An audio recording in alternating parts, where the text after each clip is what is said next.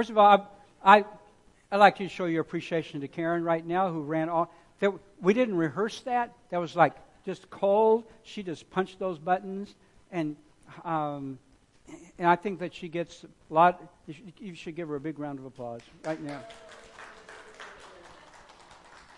Because if Karen hadn't been here today and she hadn't just stepped, jumped right in to start punching those buttons, we'd still be singing the first song. uh, like you know the, the old broken record. Uh, the kingdom will reign over the kingdom will reign the kingdom will, so but she was there. Thank you so much. Bless you lord. God we thank you for your faithfulness and for your word. Lord we know that you declare that you honor your word even above your name. And so often we we go to any other source except your word when we are searching, when we're hungry, when we are lost.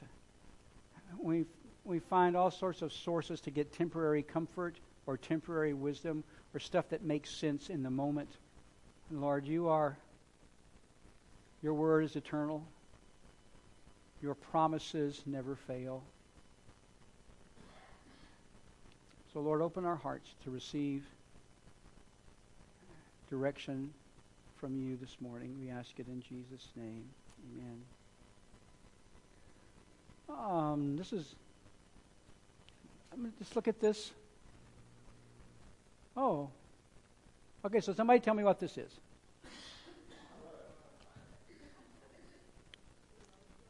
It's what? Is it our flood? Does it look like our flood? You could kind of see the Llano River in there, couldn't you? Coming down from Llano, uh, running along Highway 29, washing away everything in its path. Um, this, you know, the terrain is kind of the same, but no, this, no, this isn't our flood. but but floods kind of look the same, right? When there's water sweeping down and it's crushing everything in its path. this is actually uh, taken back in 2013 when a flood swept down the Jordan River in Israel. And this is where it crested outside of Jericho. And uh, um, now at this point, everybody should say something like, hmm, or really, okay? Hmm, re- interesting, really. Uh, and uh, and that's all I'm going to say about that for now. But I just want you to remember this is the Jordan River at Jericho. So I think this is going to be the last Sunday we, we do on this topic. But um, when the month started, we were talking about the fact that basically times change. We looked at Ecclesiastes chapter 3. There's a time to give birth, a time to die, a time to plant, a time to uproot what is planted. There's a time to kill, there's a time to heal, the time all the way down. These contrasts. There's a time when it's really, really right to be something, doing something, this one thing, and then suddenly that time has passed. That season has passed. Uh, it may have worked for a while, it may have been good for a while, it may have been important for a while, but it's now time to do something else instead. Maybe even time to do the opposite of what it is that you had been doing all these years. Uh, so we talked about that uh, because, you know, we talked about the more you do what you always did, the more you get what? The more you do what you always did, the more you get what you always got. And sometimes that's exactly right. You want to keep on getting that thing that you always got because it's good and it's important and right. But, but at a certain time, you need to get something else. And that means change. Uh, the kingdom of God is about growth and life and healing and hope, all of which begins with a willingness to change. Because sometimes we just hide behind stuff, even when it's getting old and we, and we know it's time to change, but we, we just put off changing because, why? Because we're afraid of change. we're a, um, we may not like where we are right now, but it's comfortable. And we don't, if we change, we don't know what's going to happen. Um, like these comfortable old shoes, they have holes in the bottom, but they're comfortable. If I get new shoes, I'm just going to get blisters. Um, and it's going to rub my calluses the wrong way. And I don't want to go to all the trouble of breaking in new shoes. I'm just fine with these shoes or whatever. And sometimes the fear is, is bigger fear of making mistakes, fear of being rejected, fear of being laughed out, fear of failing. A lot of times we don't change because we're afraid of failing and getting someplace even worse than where we were, except now people laugh at us and call us stupid because we changed and we thought we had a plan and we didn't have a plan, and now we've. So, anyhow, so some, we need to change. Sometimes God says it's time to change, and we go, Don't make me change. God says, Yes, it's time to change. Oh, tell me what this is? This is, yeah, that's a, this is a pruning knife that's for grapevines. You can even see, it's hard to read these, but it says, this is, uh, the, the engraving says France up there. The, uh, because these are fancy French wine, um, fancy French grapevine pruners. They didn't, they didn't just go over to Home Depot and get these. This, these are top notch because uh, it says in John chapter 15, I am the true vine, my Father is the vine dresser. Every branch in me that does not bear fruit, he takes away, which is exactly what happens in, in a grapevine. If it's, if it's diseased, if it's broken, uh, it's no longer producing fruit, you need to take it out of the way because it's taking energy, uh, nutrients from the rest of the, of the vine that could be making really, really good fruit. So you take that away. And, and even the ones that are producing fruit, he prunes it so that there may be more fruit. And he's like, Jesus, I'm producing fruit. Why are you whittling on me? I thought I finally had it all figured out. I thought I finally understood. I thought I finally had my Christian life just like I wanted it. Well, that's probably a problem right there. Um, why are you pruning me, Lord? Well, like I said earlier, it's not that we think we're being, when we're going through things that are hard, we don't call it, we don't refer to it as being pruning, being pruned. When we're going through times that are hard, we refer to it usually as what? Tribulation or an attack. I'm under an attack and I need to rebuke the devil and tell the devil to get away from me because I'm gonna, I'm not gonna change. I will not be moved. But then that's when God gets out the design, the, the divine chainsaw. Uh, sometimes it's sometimes it's not an attack. Sometimes it's pruning. Sometimes God is saying, "I love you. I love you so much. I'm going to prune you so you'll be even more beautiful, even more fruitful. Don't freak out. It's not going to last forever, and you're going to thank me later." Now, when somebody says, "Don't worry, you'll thank me later," that's always bad news, isn't it? Okay. So but that's where that's another uh, issue around change. Uh, change feels like pruning because it's hard, but it's for the purpose of becoming even more fruitful.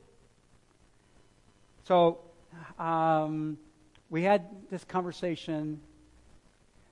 God has made this is part of, of Ecclesiastes. After all the times it discusses, God's made everything beautiful, appropriate or beautiful in its time. He's put eternity in our hearts. We're still not going to be able to figure out what he's doing. We have, we have an awareness of God in our hearts, but we, we can't understand what it is that he's doing because we're not supposed to understand. Um, we just have to trust him in the middle of pruning that he's going to continue to take care of us. The right place, the right time, the right plan always turns into something beautiful. And then we've been contemplating this question for the last few weeks. Listening carefully as if God was just sitting right next to you can you hear his voice say to you, just between you and him, not my sermon, but just between you and him, my child, you know, don't you? Now it's time. Now is the time for what? And some of us have been listening to God over the last couple of weeks for a specific word from the Lord. What is it that we know God has said to us? It's time for a change. What is it? Now it's the time for what? What's the next chapter in my life? What's the next direction in my life? What's the next change in my life? Right, so then, uh, and then last week we talked about step one, which was if you think you've heard something from God about my child, you, now is the time for whatever the next step is, whatever the next topic. Maybe you don't have a clear direction, but you know he's been he's been nudging you in a certain direction. And tell at least one person what you think you've heard from God about what it is time to change, and then ask that person to pray for you that you would have the strength, the wisdom, and the faith you need to walk out this new season in your life. The reason it's important to tell one person, at least one person, because we have this promise in James chapter 5. Therefore, confess your sins to one another and pray for one another so that you may be healed. Now, confess just means to bring it out of the open and, and speak it and discuss it and uh, accept a certain amount of accountability for it. I'm not intending, just because I picked this verse out of James, doesn't mean I'm intending that, to imply that where you have been is a sinful place, and now God wants to bring you into a not sinful place, because to tell you the truth, where we live most of the time, we're just right on the edge of sinful. It's not like we're going to, whoo, I'm finally delivered of sin and I'm going to be perfect from now on if I just make this change. Um, the devil is attacking us in our weaknesses. But it's, it's more like this it's not always about sin as much as it is about honesty and accountability. It's hard to achieve meaningful change when you're doing it all alone in secret. We think we'll do it all alone by ourselves, and then people will just notice, hey, you're different. How did you do it? When you, when you hold it all on inside, then first of all, you never really have to work on it. Because once you ask somebody to, to pray for you and you tell them, you know, what God is, what you feel like God is, is encouraging to do that next step, then they're praying for you and they're going to do what else? They're going to they're going to call you on the phone or send you an email or meet you for lunch and they're going to say, So, how are you doing with that thing? How, what, how can I pray for you today about that thing? And so there's just some power there about saying, Oh, I've got to follow through on this because I'm going to have lunch with Laura, Laura today, and I know she's going to ask me. Uh, and so I made up a dumb excuse last week why I didn't do anything. But she's not going to let me get away with it two weeks in a row. So, okay, God, I'm here I go. So there's there is power in accountability. If you believe that God has spoken to you about a new step, a new season, a change, then it's important to trust one person enough to say, here's what I th- here's where I think God has said to me. Would you please pray for me? Um, There's freedom in that. And there's very often healing that comes from that because most of, most of the things that make us sick get worse when we hold them inside. Anybody can vouch for that, how that happens sometimes? Confess, pray for each other, healing comes. Okay. But after that, that was step one last week, and now here's step two. Step two involves taking a step. I love this passage. This is a passage from Luke chapter 17, 11 through 19. I'm just, I'm just going to read it to you. I know you can read, but I like to read it too. Now, on his way to Jerusalem, Jesus was traveling along the border between Samaria and Galilee. Galilee is the southern part of Israel, Samaria is the northern part of Israel. And Samaria was filled with Samaritans who were left over from Samaritans who were a culture that was left over actually from the, the invasion of the Assyrians in the 700 BCs. Uh, they destroyed the kingdom of Israel. Uh, they didn't ever get down to the kingdom of Judah, but the kingdom of Israel eventually morphed into the, the, the land of the Samaritans, who were the land of the Samaritans were semi-Jewish. They kind of believed some Jewish stuff, but it was mixed in with some other stuff. And they set up their own temple, and they were going to be really cool, and we're going to be better than the Jews. And it didn't really turn out very well for them. uh, but as he was going into a village, ten men who had leprosy met him. Well, they kind of met him. It's not like they shook hands or anything, because they had to stand at a distance because lepers weren't allowed to get within like a hundred yards of regular people, uh, because they didn't know about infections in those days, but they did know that uh, that that people with leprosy were ritually unclean, and if you touch somebody, if a leper touched a regular person, then that other person became unclean.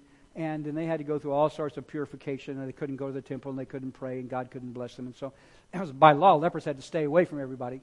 They stood at a distance, and they called out in a loud voice, Jesus, Master, have pity on us. Now, I think most of you are familiar enough with the Bible to know that very often when people who were ill or suffering came to Jesus and they said, Jesus Christ, Son of David, have mercy on me, what would Jesus do? By, by doing what? He would go over, he would lay hands on them. You know, blind people, he, he touched their eyes. Um, dead people, he bring. The, I mean, it's not in every case. Sometimes he healed people for long distance, like you know, when the, the centurion came and said, "My daughter is dying," and Jesus said, Wait, I'll go to her. And the centurion said, You don't have to go to her. You just command her to be healed. I know it likes to command people. So she got healed like from long distance.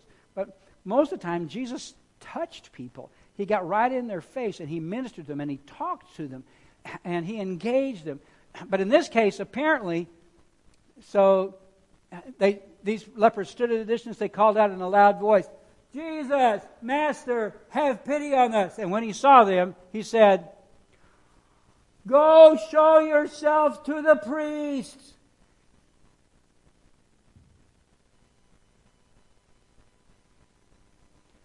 Don't come over here. Stay over there. Just go show yourself to the priests. Now,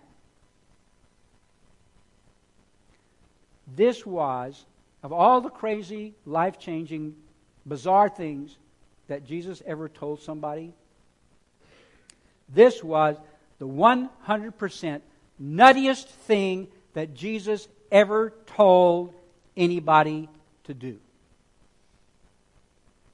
Because what's going to happen when a bunch of lepers show up in Jerusalem at the temple? they're going to get stoned to death. And because it's against the law for them to approach the temple. It's against the law for them to uh, close to the priest. It's a, they couldn't make it against the law to be a leper, but they could make it against the law for lepers to go anywhere close to anything that had to do with the sacred areas and the sacred people of the Hebrew faith.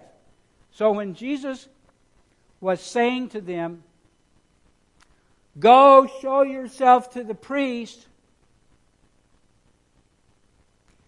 He might as well be saying, Go jump in front of a bus. Because there's a death sentence. Now, in the Deuteronomic Levitical law, if you had leprosy and you thought you were cleansed, you thought you were healed, you were not allowed to go back into normal human normal life until you showed yourself to a priest, and the priest would look at you somehow and certify that you were healed from leprosy. That's the only way you could be cl- declared clean again. So this was a step that you had to do. If you wanted to go back into normal life, you had to go uh, face the religious authorities. And Jesus didn't say, in this case, he didn't say, I'm laying hands on you uh, or I'm waving at you. I'm not going to exactly lay hands on you, but hello, um, now you're healed. Go show yourself to the priest. He just said, Go show yourself to the priest. Death sentence.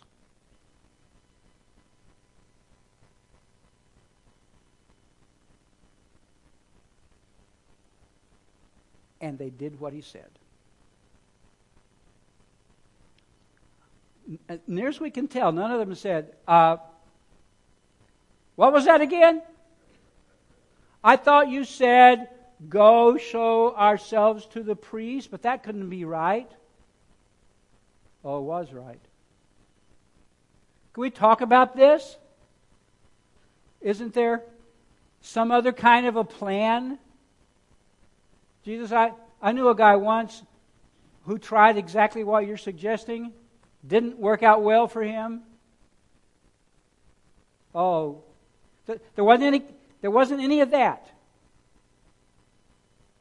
Would you repeat that? It wasn't any of that. Is there another plan we could follow? N- none of that. Jesus just said, Go show yourself to the priests. And so they turned around and they headed for Jerusalem. Now, sometimes God asks us to do things that are hard. Sometimes God asks us to do things that are that surprised us because we didn't have any idea that God would ever ask us in a million years to do something this weird or this crazy or this hard. We're pretty sure God asked us to do it, but when we hear something that surprises us when it comes from God, what do we always do? Uh, no, that wasn't. I heard this. I heard this crazy thing in my prayer time this morning, and I was praying for God to speak to me, and He spoke to me, but He told me something that I don't think God would ever tell me. So please tell me this wasn't from God um, because it's scary and it's hard and it's uh, and it's not what I wanted to hear. All these ten lepers, they expected.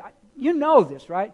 When they were saying, "Jesus, please have mercy on us," all of they had heard that Jesus healed people. That's the why they came in the first place. And so there's Jesus, and they're saying, "Jesus, have mercy on us." They all expected for Jesus to say, do something super spiritual and impressive, uh, and say like, "In the name of." Me be healed. And then they would all get healed. They'd be like, yay, high five, hug, hug each other and run up in the hall, hug Jesus, and then I'll, I'll go get a sandwich or something and, and hang out together. They didn't expect Jesus to say, don't talk to me. I'm, you got, if you want to be certified healed, you got to go see the priest. It, it was not what they expected to hear. It's not what they wanted to hear. Sometimes we ask God to give us direction, and He gives us something that we don't want to hear.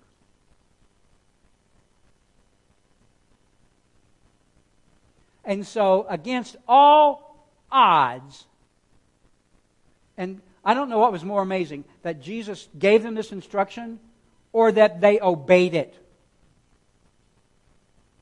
But they did what they clearly heard him ask them to do. And as they went, they were cleansed. As they turned around, and as they started, as they set their face towards Jerusalem, which is a long trip, probably 50 miles, 60 miles, uh, a long trip. Now, not only do we have to walk all the way to Jerusalem, but we're probably going to get killed when we get there. But they turned around at the direction of the voice of God, and they did what he asked. And I have to assume they didn't have to wait till they almost got all the way to Jerusalem before they got healed, because we have this next part. One of them, when he saw he was healed, came back praising God in a loud voice, and he threw himself at Jesus' feet and thanked him. And this guy was a Samaritan. And Jesus says, uh, weren't they all, weren't all ten of you clean? Where are the other nine? Has no one returned to give praise to God except this foreigner? Jesus said, Well, rise and go. Your faith has made you well. When did we know that this Samaritan had faith? When he turned around and, and stepped forward. When he, when he did what Jesus said we have to do. We have, this, we have this mistake about faith. We think that faith is just positive thinking. I've asked God to heal me. I've asked God to answer this prayer. I've asked God to do this thing for me, and now I think He will. I think He will. I think He will. I think He will. I think He will. Faith doesn't work like that. Faith is when you hear from God and you do what He says. Um, all ten of these lepers heard from God and they obeyed. In spite of the fact that it was crazy They all turned, they all started. And Jesus says very clearly, they were all, cle- they were all cleansed. Thank you for coming back and telling me thank you. Uh, but they demonstrated their faith when they took that step. so, here we are. After a couple of weeks of talking about this it's time for a change. It's time for a change. It's time to do something. Well, and uh, so uh, let me stop and say this. Maybe God hasn't told you it's time for something to change. Maybe all of your seasons right now, you know for sure, 100% for sure, you're exactly where you are, and all your seasons are, are fine, and you didn't hear God tell you it's time to change anything uh, that's okay. I'm not God. I don't know what's going on in your life. And maybe you are just perfectly where you're supposed to be, and God doesn't do, need to do any tweaking right now in any way. Um, so I'm not trying to make anybody feel guilty here. But if you have heard something, or you've got this sense that there's a time for it to make a change in your life, and, and you think maybe it's coming from God, you got to take a step. Step one was just telling somebody. Step two is making beginning of a. I mean, maybe you need to make a phone call to somebody. Maybe you need to sit down and rewrite your schedule. Maybe you need. I don't know. I don't know what he's told you. I don't know what he may have revealed to you. Um, but for these lepers, Jesus asked them, I mean, it was a, it was a scary sacrifice. It was, they only took one step, but it was a terrifying first step. They had to have a lot of confidence in Jesus to be faithful to them. They only took maybe one or two steps, or maybe they got around, the, went around the block. Uh, but in the process of, of doing what he said to do, the power of God was released and healing took place. Which brings us back to this picture again. Jordan River. Some of you might remember uh, Joshua chapter 3. Children of Israel have been spent 40 years in the wilderness because they had a chance to go to the promised land right away from Egypt. They freaked out, they were too afraid. There's giants in the land. They make us feel like grasshoppers. We don't, God, we don't want any blessings from you. Please don't, please don't make us go into the promised land. Please don't make us go in where, where it's to a land that's flowing with milk and honey. Please don't make us go somewhere that's f- full of uh, grapes uh, that clusters of grapes that are so big that it took two people and a big stick on their shoulders just to carry a couple of clusters of grapes back. Please don't make us go into a land flowing with milk and honey because there's some scary things in there. And we'd rather stay out here in the desert and suffer or go back to, Jesus, to, to Egypt and, get, and become slaves again than to go into this place where you want us to go. Please don't make us go in there. So God said, Fine, you don't have to go in there. You'll spend 40 years in the wilderness until all of you folks who didn't want to go in are dead. Well, since you put it this way, too late. But now, after 40 years, they've come back around. They're at the banks of the Jordan River. And God said, okay, we're going to try this again. what I need you to do is get one strong guy from each of the 12 tribes. I want you to, we're going to get some big long poles. We're going to put the, the Ark of the Covenant on their shoulders. And you just need to step into the middle of the Jordan River. When you step into the middle of the Jordan River, I promise you, the flow of the water will be stopped, and everybody will be able to walk into the promised land on dry land.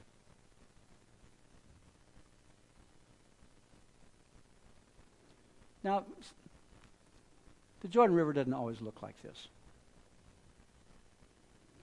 But the Jordan River is always a river. and it always has a current, and it's really pretty deep. Um, and they're carrying the Ark of the Covenant, the most sacred piece of furniture in the history of God's people. And they've got a million people that need to cross the river. Just, but, but you have to go and stand in the middle of the river. The river won't stop running until you take a step. You can't just stand there on the banks of the river like you're at a crosswalk. You know, it's like beep, beep, beep, beep, beep, beep, beep, beep, beep. That light's never going to change. You're going to be standing, if you're waiting for the light to change, if you're waiting for something unique to happen, if you're waiting for the water to stop, if you're waiting for the obstacles to get completely moved out of the way, if you're waiting for anything to make it easier than it already looks, you're going to just be standing there saying, I heard from God. God said, uh, I want you to step out, and I want you to cross the Jordan River. Uh, you step, but you have to take a step.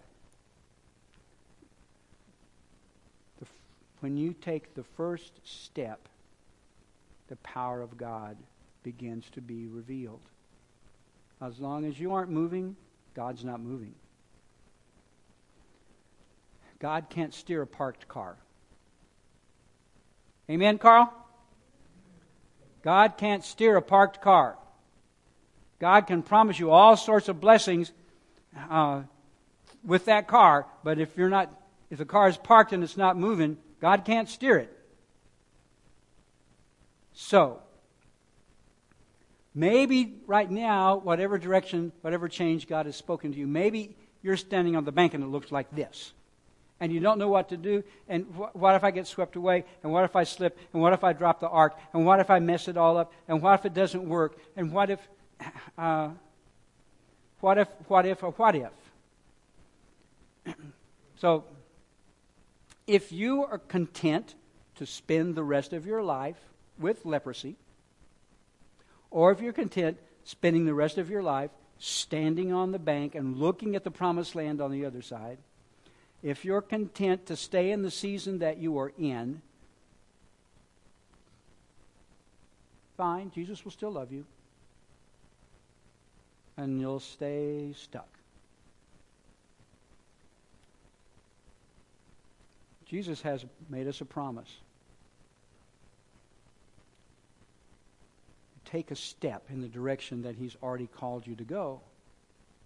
And I think He'll tell you what that. I already told you one step. You have to tell somebody so they can pray for you. And then you've got to take one step towards making that change, and the power of God will be revealed to do all the rest. Um, God's, God hasn't promised to make it easy. God's just promised to make it happen. if you're ready to take that step.